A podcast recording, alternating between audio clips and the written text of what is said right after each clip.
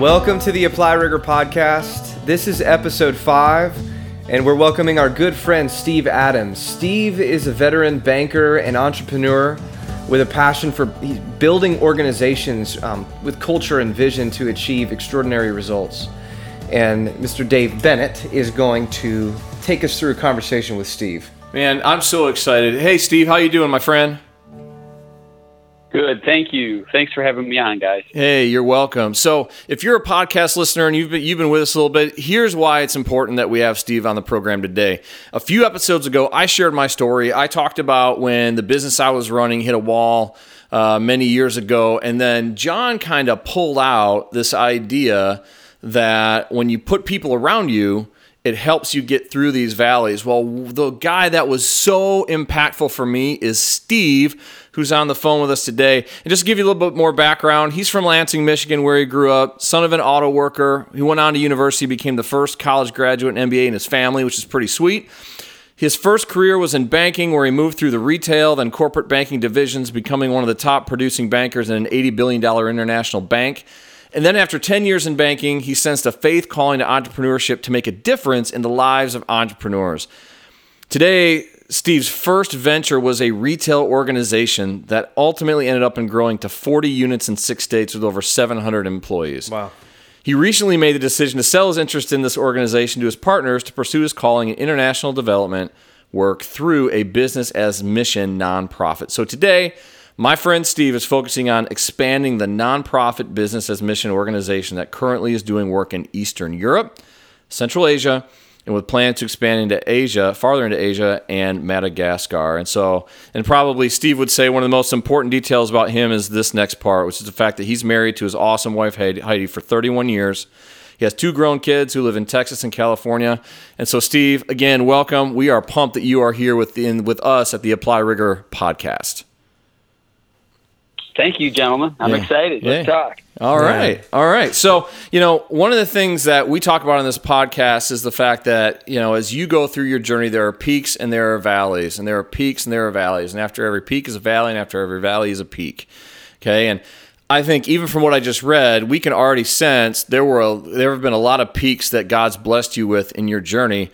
And so for our listeners, for our time the other day, I'd really like to talk about, you know, when you encountered – you know your first major valley or failure or struggle in your business talk to us about that a little bit Sure, I'd be happy to do it. Um, yeah, you know, everybody's bio it, it, reads like they never did anything wrong. Um, so uh, I, uh, yeah, I honestly I had several valleys, but I, will pick one that I think was probably the most uh, meaningful. Um, right before the financial crisis uh, in 2007, uh, me and my partners, um, we, we were partners in this retail organization, which at the time had only two units. And we were also doing development work, real estate development work. And we had this large project uh, with several years and several million dollars into it. And our major anchor, the night before closing, uh, pulled out of the deal. And wow. we were left with several million dollars in debt. And it, it was devastating. And for me personally, uh, I was down uh, in Florida. Uh, I was on a beach with my wife, and I ended up going on a I don't know a couple mile walk, just asking the Lord what I was going to do, and um, I just got peace that if I did the right thing and put one foot in front of the other, uh, that things would be okay.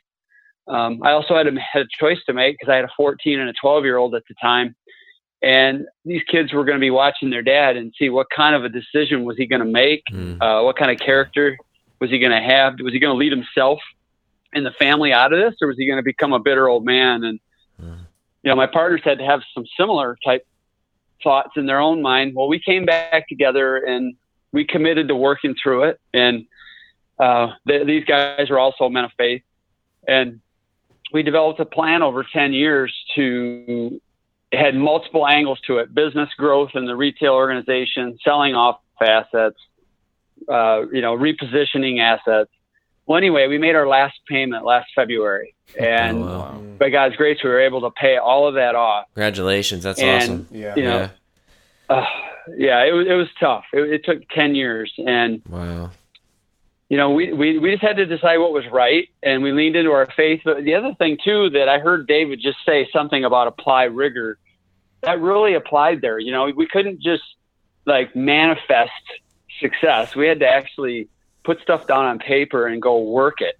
Mm. And, um, you know, uh, and, and, place our faith in our Lord and, and just know that if we did the right thing, that He would honor it. And you know, uh, one of the things we said to each other all the time was, be, "We behaved our way into this problem. We have to behave our way out of it." That's, That's awesome. So That's great.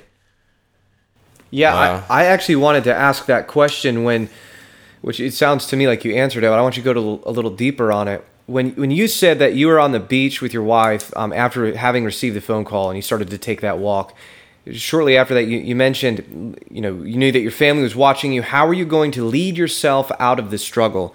And the question that i wrote down is is how how did you lead yourself out of that struggle and it sounds to me like you, you kind of mentioned it with the behavior but take us into that like really what did it feel like yeah like because we know that you're feeling yeah. something inside so how did you do that when you're feeling all the weight of what's just happened Right. Uh, well, it was I was terrified because I was 43 and broke, and you know, yeah. prior to that, you know, I was a very successful banker and was, you know, doing really well financially, and um, you know, I, just, I had this calling to leave banking and to be an entrepreneur, uh, to do what I'm doing now. Ultimately, I believe, but I didn't know that then, and uh, uh, so I had a lot of fear, and so I had to overcome that, you know. And and I just knew that, you know, that that emotion is a lie; it's not the truth. Um, that I still, you know, had my family and my health and my abilities and gifts. I just needed to work them and apply them. And really, what it was too was I had to learn, like, how did I get here? Uh, what were the what series of decisions and behaviors led to this? Because if anybody is in a really tough place in business for the most part, unless they, you know, they got uh, cheated or something just really out of their control happened, unless that's true, you have to look in the mirror and go, I made decisions that got me here. Yeah. And I have to, I have to deal with my mindset. And, I, and that's where my faith comes in because, you know, if it's an emotion that's not lining up with the truth of scripture, then it's a lie and I need to get rid of it and focus on truth. And, uh, so Philippians 4 uh, uh, 8 was big to me then. Uh, it talks about, you know, the, the way you should think, what's true and honorable and just and pure and lovely and those things. And so that was how I was able to overcome my fear was through my faith. And then I just started taking action. You know, you got to take action and, and take little baby steps every day. And what happens is they start to take on a momentum of their own. Mm-hmm.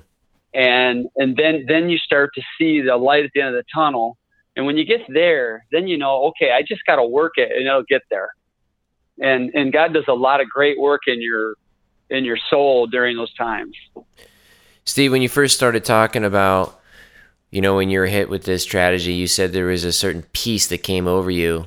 What and I think you mentioned a little bit it's your relationship with your heavenly Father, but like what did that feel like in terms of that peace? Like, you know, there's crisis around you, you're in a valley, you go, okay, what what is that peace? Can you describe right. that? Yeah. Was it scripture? Yeah. well, it, you know, yeah. it, it, it was a uh, it was a long walk by myself, hmm. and prior to that, I hadn't talked all day, and my wife sitting next to me, and she knew I was hurting. She just didn't know what to say because she was scared. Yeah. Hmm. And and that's part of me leading myself. You know, look, my kids and my wife need to see that I have a plan, or else they're going to fall apart. And so I just remember in uh, Second Peter chapter one where it talks about I've been given everything I need for life and godliness, and I just thought, you know, uh, the Lord didn't um, call me out of this to completely fail and give up. Um, I still um, have all of these positives that I can build from, and I, I believe that He is going to provide somehow, some way, if I'll just do the right thing, if I'll honor Him in this, and so for us, that meant not filing bankruptcy, and we, we could have, we probably should have, and, and from a secular worldview standpoint, um, and and we might have had to if we were forced in it. Some Christians are forced into it by their lenders, and that that's fine, but we we weren't going to, um, you know, proactively cause that to happen. If they were, if our banks would work with us, we would work our way out of it, and that's what we did. And so that's where the, where the peace came from. Was I knew that if I was honoring God, that He would take care of me somehow, some Mm. way, Mm. and Okay. um, it was it was a real peace. Now let me tell you, the first four or five years of that ten years was brutal, and I had to fight that a lot. I didn't have like one moment where I had peace and I was good for the next ten years. That's not true That's at good. all. That's good. Right. I had a lot of bad days and a lot of days where I was very scared, very uptight, but I would always have to come back to how I got peace originally. Yeah. Does that make sense? Oh yeah, yeah. completely. You you said something earlier about um, kind of going through following this idea of, of, of taking truth and, and working it in as, as you're powering through these bad days. You asked a question to yourself. You said you posed a question. It was what behaviors led here. So taking responsibility for like in, in business, what got us here. And something that I wrote down was when you started asking that question, what did you find and what did you do with it? Hmm. Yeah. Well, what we found was uh, this project was way too big. It was like a sixty million dollar project, and it was way too big for us to be getting our getting involved in. And um, so we had a cavalier attitude toward the use of debt um, and risk. Um, you know, when when you take on a, an initiative as an entrepreneur, somehow you've got if you're going to borrow the money, somehow you've got to get it in your head that this is really your money that you're writing the check for it because I think sometimes when you can borrow the money, it doesn't hurt as much, Mm. and so you'll take more risk. Mm. And you got to think about it as this is actually me writing my like using my wife's inheritance or something, and think about it that way.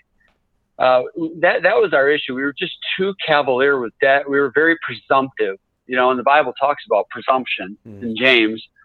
Uh, we were very presumptive, and so you know, going after that, we going forward, you know, we we said we're not doing anything that is completely speculative. If it doesn't make sense, if it can't be sustainable, we're not doing it. And that was ultimately how we climbed out of it because we, you know, we took our lumps on assets that weren't sustainable, and our retail business. We knew if we just kept adding units, our sustainability went up, and and that's Mm. what happened. So in that Wow. ten years we went from two units to 43 and uh, uh, and uh, the, the the relative size of that got so big that the, the money that we owed on the property didn't didn't really it didn't it didn't size up anymore so we were able to extinguish that debt and, and uh, Here's another lesson Wow. too. I would say is really big, and is when you're in that bottom in that pit, it's easy to make